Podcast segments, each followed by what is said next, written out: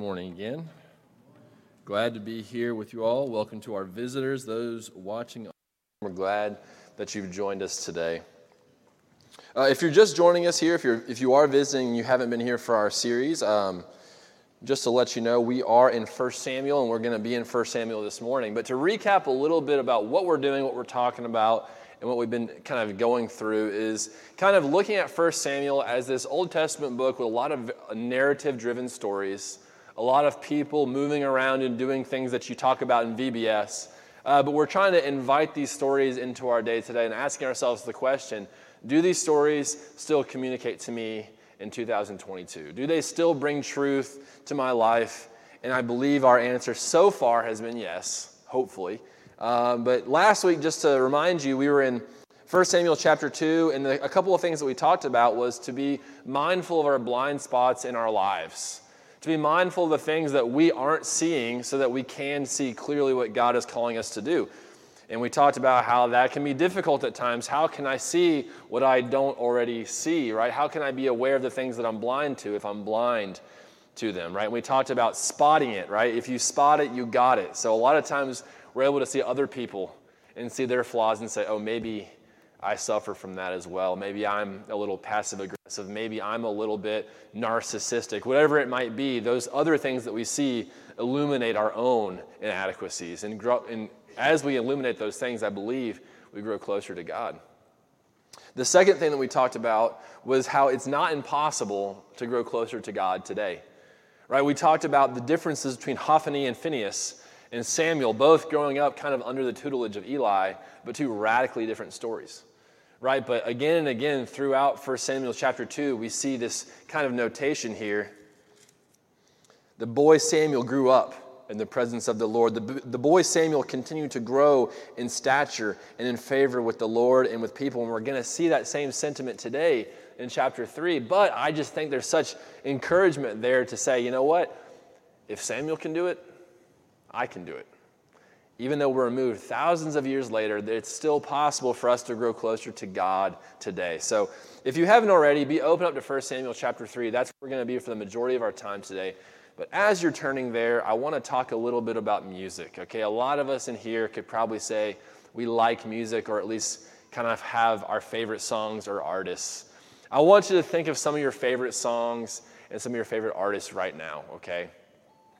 Over the years, you know, this changes obviously. As a kid, you don't often, you know, have the same taste you do as an adult. Sometimes you do. Uh, uh, for me, I remember growing up, and one of my favorite things to do, my dad actually had like satellite radio, early, early satellite radio, and it would say the listing of whoever was playing. So my game I would always play was because we didn't have like phones or things to do in the car. It was so boring. Uh, I would try to memorize as many songs and artists as I possibly can, and I would try to like pick up on, okay, this is the Allman Brothers, this is Tom Petty, things like that, where I could identify other songs that I might not have heard before. And so in those car rides, I was listening to my dad's music, right? A lot of, like I said, Allman Brothers, Tom Petty, those are still my guys to this day. I could always, always put on those, those, those groups. Bob Seger, I'm thinking of all these classic rock icons that I still kind of love and make my kids listen to today. But as I kind of ushered into my, you know, middle school, high school phase, I just wanted to listen to whatever my sister was listening to because she was older and cooler than me. And so whatever she brought home, I would listen to, right? There was a lot of pop punk, a lot of Usher in our house. Uh, a, wide range there. Uh, but a lot of different things, you know, these different things that were kind of being played in her room that I actually had to listen to as well. And, ended up liking myself and kind of ushering into this different part of my life where I'm a father. A lot of Disney princesses are being played in the car. I have a Princess Jams playlist that I still to this day I love those songs. I still love listening to Mulan and Frozen and all Moana. Like there's some good music in there. But there's like this overarching thing, and, and what I see a lot of times is that, especially in the younger kids, maybe more so than adults, when you hear your favorite song, something happens. Right? We were at the father daughter dance, and the moment time we don't talk about Bruno came on. If you haven't heard Bruno yet, it's a good song, okay? But the moment that song came on, every single girl ran to the dance floor, and it was just party okay? So I want you to think of your favorite songs, and I want you to specifically think about what happens to your brain when you hear your favorite song or you hear your favorite artist, okay? And Chuck, I didn't tell you this before, but I have a little bit of audio on this video. Could you put the uh, PC audio on for everybody to hear? I have this video, it was, it was pretty viral here a couple years ago. You've probably already seen it. But this is something that I kind of think experiences maybe more in kids than it does in adults. But uh, see if you have a similar experience as you hear your first favorite song as well. Alexa, baby chair. Baby chair. Explicit isn't included with Prime but is available with Amazon Music. Alexa, play baby shirt. Alexa, play baby shirt. She tries to Baby Shark. Sure, Baby, Hold Back by Say Anything on Amazon Music. Alexa, Alexa, play baby shirt.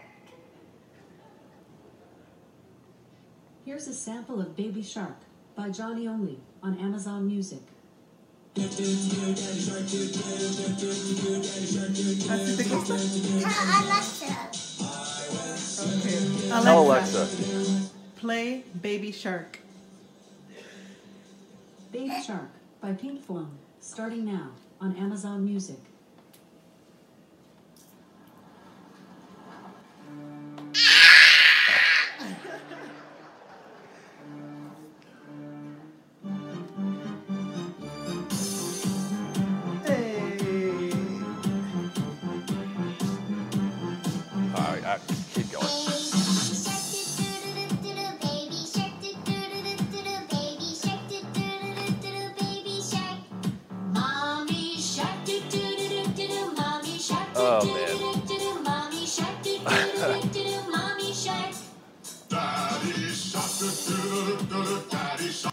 So you get the idea. Uh, I love that video. That's amazing. Um, that used to happen. Like she could not express Alexa, please play Baby Shark, and eventually she gets to it. And the face that she makes when the, the Alexa finally understands her is just like one of the most joyful faces I've ever seen. Right?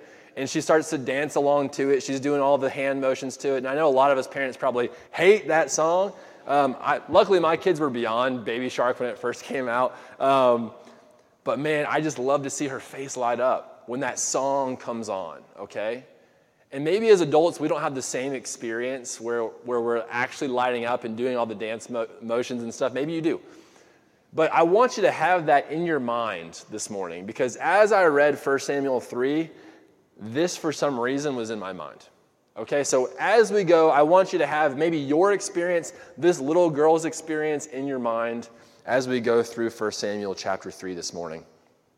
So I want us to see actually this chapter as broken down into two separate halves.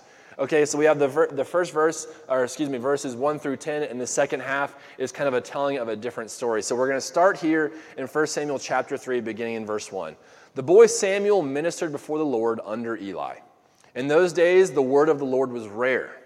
There were not many visions. One night, Eli, whose eyes were becoming so weak that he could barely see, was lying down in his usual place. The lamp of God had not yet gone out, and Samuel was lying down in the house of the Lord, where the ark of God was. Then the Lord called Samuel. Samuel answered, Here I am. And he ran to Eli and said, Here I am, you called me. But Eli said, I did not call you. Go back and lie down. So he went back and, and lay down. Again, the Lord called Samuel. And Samuel got up and went to Eli and said, Here I am. You called me. My son. Eli said, I did not call you. Go back and lie down. Now Samuel did not know the Lord. The word of the Lord had not yet been revealed to him. A third time the Lord called Samuel. And Samuel got up and went to Eli and said, Here I am, you called me. And then Eli realized that the Lord was calling the boy. So Eli told Samuel, Go lie down, and if he calls, you say, Speak, Lord, for your servant is listening. So Samuel went and lay down in his place. The Lord call, came and stood there, calling as at other times, Samuel, Samuel. Then Samuel said, Speak, for your servant is listening. Now, I want to make a couple notes here. Uh, at the very beginning of chapter 3, we have this phrase, right? That in those days the word of the Lord was rare, there were not many visions. And I have to ask myself, I wonder why this is. And I think we have our answer very clearly stated. We've talked about Eli for the, fa- the, for, for the first two chapters, and there seems to be a kind of flaw in his leadership style, right? Hophni and Phinehas are not good examples. They're not carrying out the mission they're supposed to be doing. They're actually doing the exact opposite. They're desecrating the Lord's house. They're sleeping with the women at the, at the, at the house of the Lord. Not a good example. Eli's going around and he's saying to Hannah, who's pouring her soul out to the Lord, he's saying, Put away your wine, get out of here, right? You're, you must be drunk. He can't see sincere worship. He's unable to lead. He's unable to see someone who's actually pouring themselves out to God. And I think really in chapter 3, verse 2, we get a very clear indication of what's actually going on in the life of Eli. One night, Eli, whose eyes were becoming so weak he could barely see, was lying down in his usual place. We talked about this spiritual blindness last week. It's kind of affecting his physical person as well. Right? And I'm not trying to shame Eli for getting old and losing his sight, but I think what we're supposed to see as readers is that this is kind of the long term arc of Eli's leadership style. Right? He's been blind for a very long time to the goings on in his own house. Blind, not necessarily in a way that he can't physically see, but blind to actually seeing what's taking place. This is kind of an indication of Eli's leadership. He is blind and he cannot see. And so we have this other uh, reference to this lamp of God, maybe uh, kind of talking about very specifically how this almost torch passing is taking place, right? The lamp of God here in verse 3 the lamp of God has not yet gone out yet. And Samuel is lying down in the house of the Lord where the ark of God was. We have this idea where we have this blind leader and this lamp is being lit, and it's not out just yet, but it's going out. And God is going to do an incredible work in Samuel. And so in this chapter, three times we have God speaking to Samuel and Samuel hearing and going to Eli. Why? Right? You could say, well, um, it's very obvious. He, he had never experienced this before, but I think there's also this sense that maybe this is frequent, right? This blind leader is often calling on the aid of Samuel where he needs his help in some way. So he goes to him as he probably has at different times in the night before. Here I am. You called me. You, you rang. Eli, I'm here to help you. And so the very first time Eli says, No, I did not call you, uh, go back to bed. But I find this second one very interesting. If you have your Bibles and looking in verse 6, again the Lord called Samuel, and Samuel got up and went to Eli and said, Here I am, you called me. And Eli responds, My son, I did not call you, go back and lie down. You see, there's this the second time, there's this sense of kinship between the two. There's this sense that this is my son, I care deeply. There's something going on here. This is unusual behavior. But on the third time, we see that Eli re- recognizes what's going on. And the reason, the whole reason why I wanted to think, or have you start thinking about your favorite songs and music and show that video, is because I think there's a song playing in the back of Eli's mind here. Right? The first time that Samuel comes to him and he says, Here I am, you called me. He says, Go back to bed. And the second time, something kind of triggers within Eli's mind that I think is the reason why he responds the way he does the third time. It's like there's this faint song playing in the back of his mind Oh, I know what's going on. Even though I'm, I'm physically blind, even though I've been a blind leader for a very long time, the song is still playing in the back of my mind. And the third time, when Samuel returns, he knows this is God speaking. This is the Lord speaking. Right? In response to this, he, he knows the familiar song, the faint whispers of something he knew very clear maybe a long, long time ago. And this is his response. So Eli told Samuel, Go lie down. And if he calls you, say, Speak, Lord, for your servant is listening. It's almost like he knows the words to the song, right? I'm terrible at remembering words. I've sung some of these songs my entire life on Sunday mornings, and I still find myself humming through because I just am not so sure what the words are. But I can see Eli in this moment, he's remembering something from a very long time ago.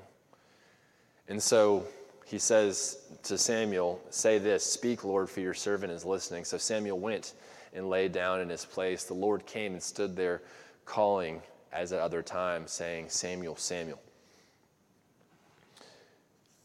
And I, before we go any further, I, I, I want to make something clear. You might have picked up on this from our very first week, something about Samuel, right?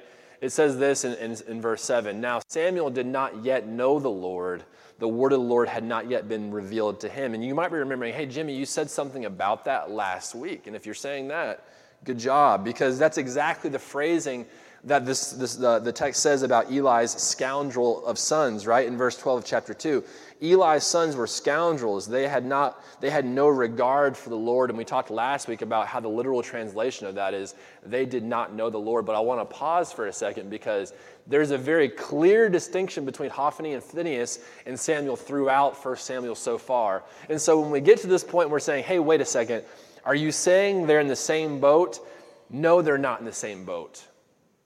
And I think the NIV here translates this very well by saying in verse 12 that the sons, the scoundrels, Hophni and Phinehas, not only did they not know the Lord, they had no regard, they had no interest in knowing the Lord. I think what we have here in, for, for Samuel in verse 7 is that Samuel did not know the Lord because he had not been revealed to him yet. Right? He has been being led by this kind of blind leader along the way. He's been serving under the tutelage of this man who's unable to do what God has called him to do. But he doesn't know God yet. He still worships God. He still serves God's house, but he does not yet know God in a communal sense, right? So I just wanted to make that distinction before we go any further. He doesn't know him in a communal sense, but in verse 10 it says this The Lord came and stood there, calling as at other times, Samuel, Samuel. Then Samuel said, Speak for your servant is listening. So it seems that despite the shortcomings of Eli as a leader, despite the shortcomings of Samuel might not knowing the Lord on a communal level, he still takes the advice from his leader, Eli, this kind of person who has fallen short but still knows the song that the Lord is singing maybe in his heart a long time ago. He takes his advice and he enters into this relationship with God and he calls himself a servant. Speak for your servant is listening. Although he does not know God yet, he's about to. And he heeds the advice from Eli. So that's the first part of chapter 3. And now we move kind of into the second part, which is not so great for Eli. Okay? So let's continue reading here.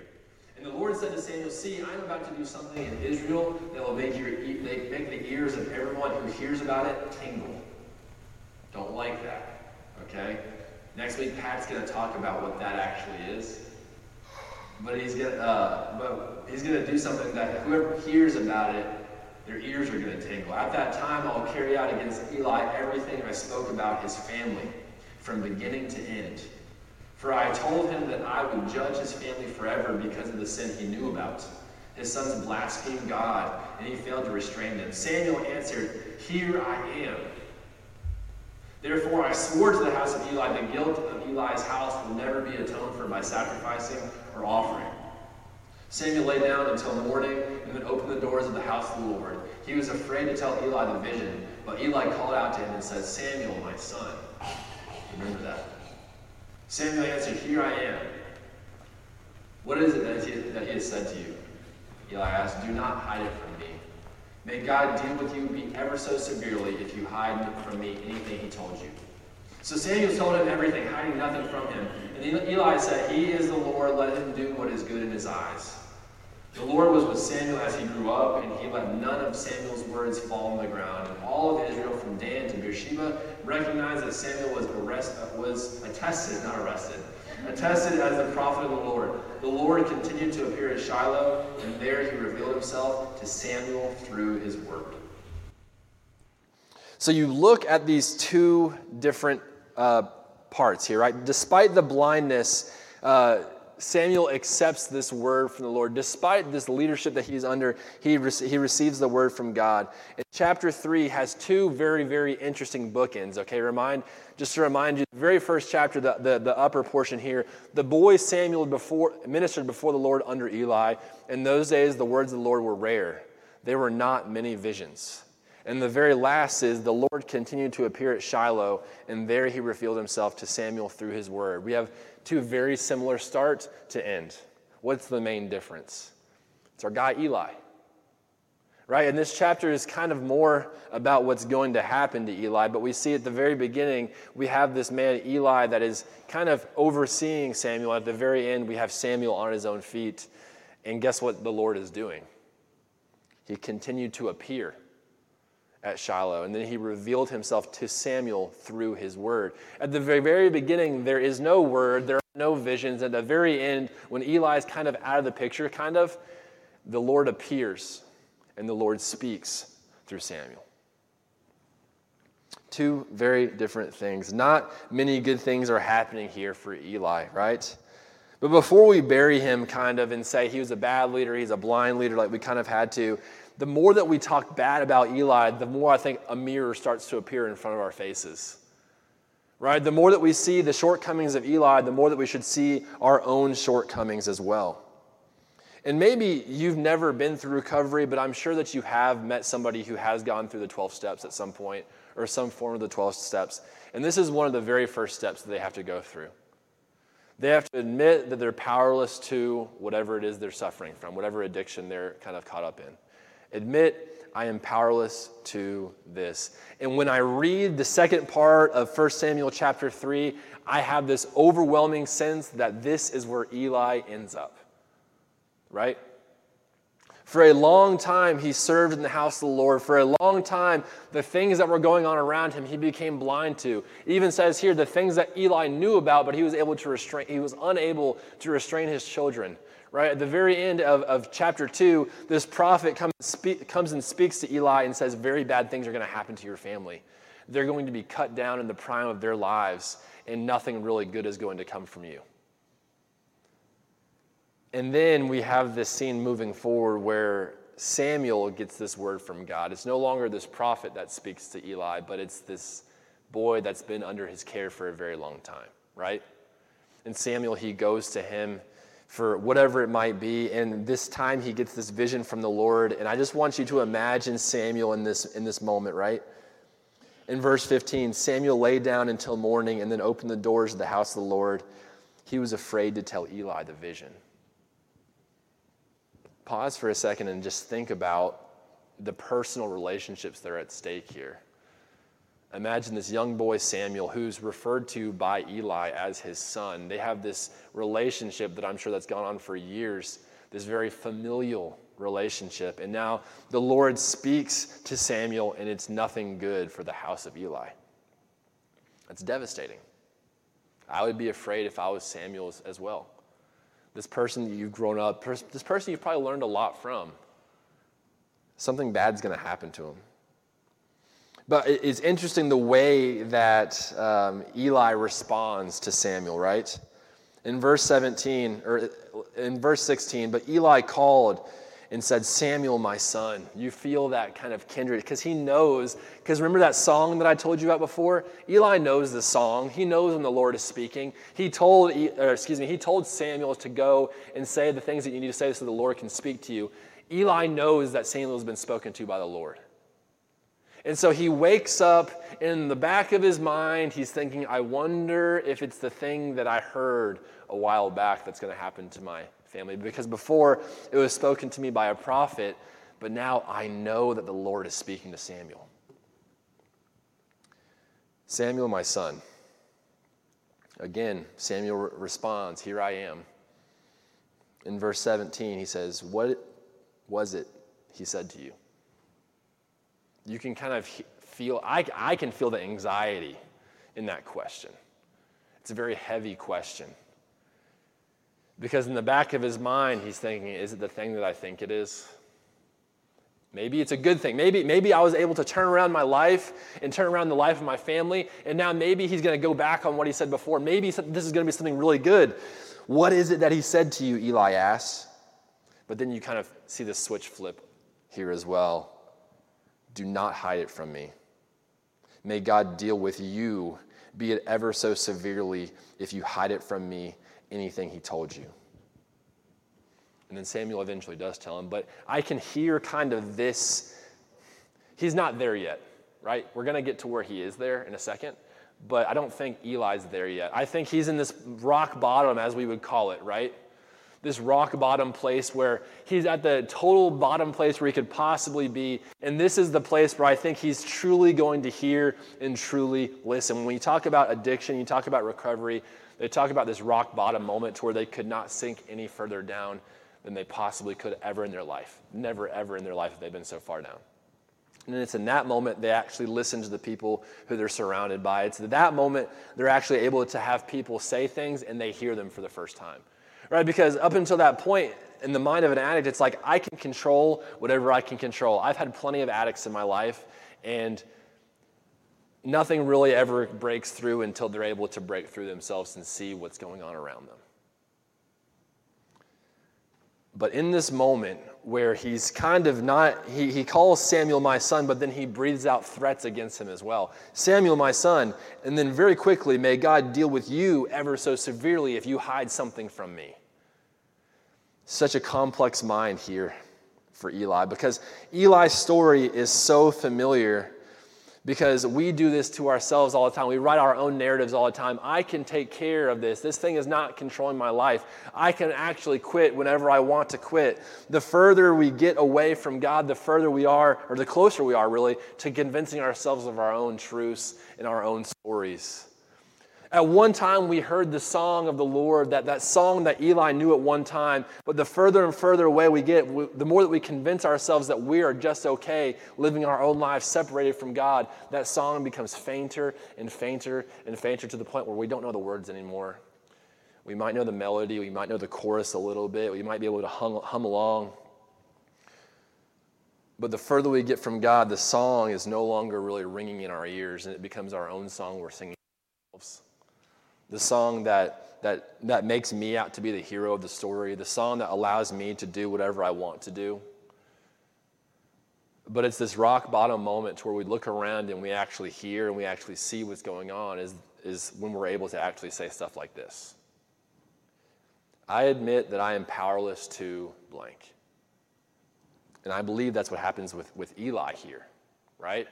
Because we just had this kind of frantic, I'm, I'm picturing Eli kind of frantic in the scene, but then he finally ends up here. Then Eli said, He is the Lord, let him do what is good in his eyes.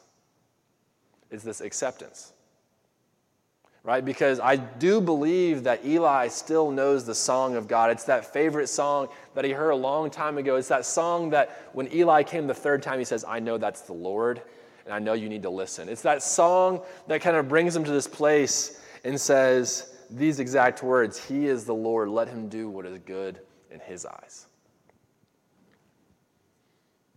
Through it all, the song is still there, but his life is very different. I'm not trying to write fan fiction for, for Eli here, but I can imagine earlier in his life, that guy was singing that song and he was in communion with the Lord so, so much that that's why he's able to identify it for Samuel. That's why he's able to, even though there's this kind of, you know, dooming, you know, prophecy against he and his family, he's still able to land here and say, He is the Lord.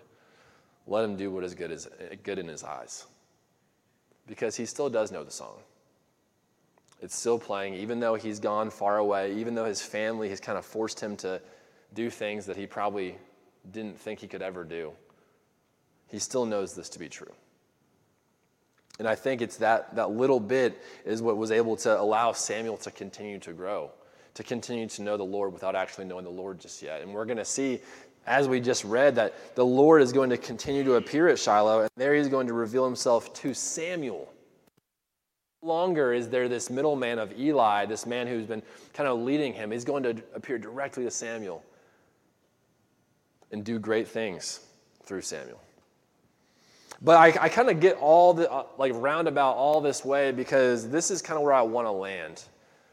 Is how can we avoid this trap as Christians, right? How can we take this message, kind of this life arc of Eli, and avoid that as we live out our lives as Christians? Because no, we're not serving necessarily in the same way that Eli was in the house of the Lord. We don't have to do the whole sacrificing thing and lead our kids to do the similar jobs like that, but it's kind of more similar than, uh, than we want to believe, right? Because when we're living our lives as Christians, there, there are definitely decisions that we make and choices that, that we have to make along the way. And I think this trap, the more that we bury Eli, the more that we're actually going to bury ourselves because this is the same thing that we kind of fall into as well. So the first thing that I think we need to do is listen more. It sounds simple, but it's not easy. It's one of those things, right? It sounds simple, but it's not easy. When I read through this and I see uh, Samuel and I see Eli here, there's not a whole lot of listening maybe going on in Eli's life prior to this. But it's in the moment where Samuel is able to stop and listen to the Lord that things begin to change for him. And as I hear this and as I read through this, this, this chapter, I'm reminded of, uh, of this as well. So Samuel told him everything, hiding nothing from him. Then Eli said, He is the Lord, let him do what is good in his eyes. Then the Lord was with Samuel as he grew up, and he let the name of Samuel's, or let the none of Samuel's words fall to the ground. And all of Israel from Dan to Beersheba recognized that Samuel is attested as prophet of the Lord.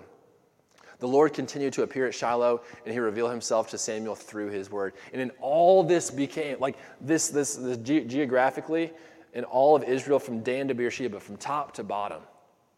All of this, right? The Lord continued to appear at Shiloh. All of this, he revealed himself to Samuel through his word. Everything began not because of a great work that Samuel did. He wasn't out there defeating giants or slaying whatever, you know, uh, king or, or country that, that were in the way.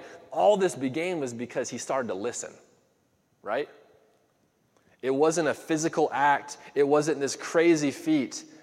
It began because he decided to listen to God's word. He stopped and he listened. I'm reminded of this scripture reading for today in John chapter 10. I am the good shepherd. I know my sheep, and my sheep know me. Just as the Father knows me, and I know the Father, and I lay down my life for the sheep. I have other sheep that are not in the sheep pen. I must bring them also. They too will listen to my voice, and there shall be one flock and one shepherd. There's this sense of deep, deep knowing that Jesus has for us. But the inverse of that is that the flock have to know the shepherd's voice as well. And so when I say listen more, I take this example of Samuel, where again, he just begins all this great work by listening. And we kind of take the same example here from Christ saying, the sheep, or I know the, the voices of my sheep, but the sheep also need to know my voice. And my question is do we actually deeply know the voice of Jesus? Is it this faint song that's playing in the background that when we hear it, we light up? Is it something that we know close to our hearts? Is it something that we've at one point in our life knew? Because I think the trap that we're talking about is going further and further away from that song to the point where we don't recognize it anymore. We need to listen more. And I'm not just talking about listening to, listening to God more. I think this is a just a human problem. We have an issue listening, right? The, the first the, the two greatest commands are what? To love God and to love others, right? Nod your heads if you're with me a little bit, okay? Love God and to love others. And one of the best ways to learn how to love God more is to love people more because if we can't love the people that we see right in front of us, how are we going to love an invisible God? We practice loving God by loving each other. And I think the same thing is true about listening.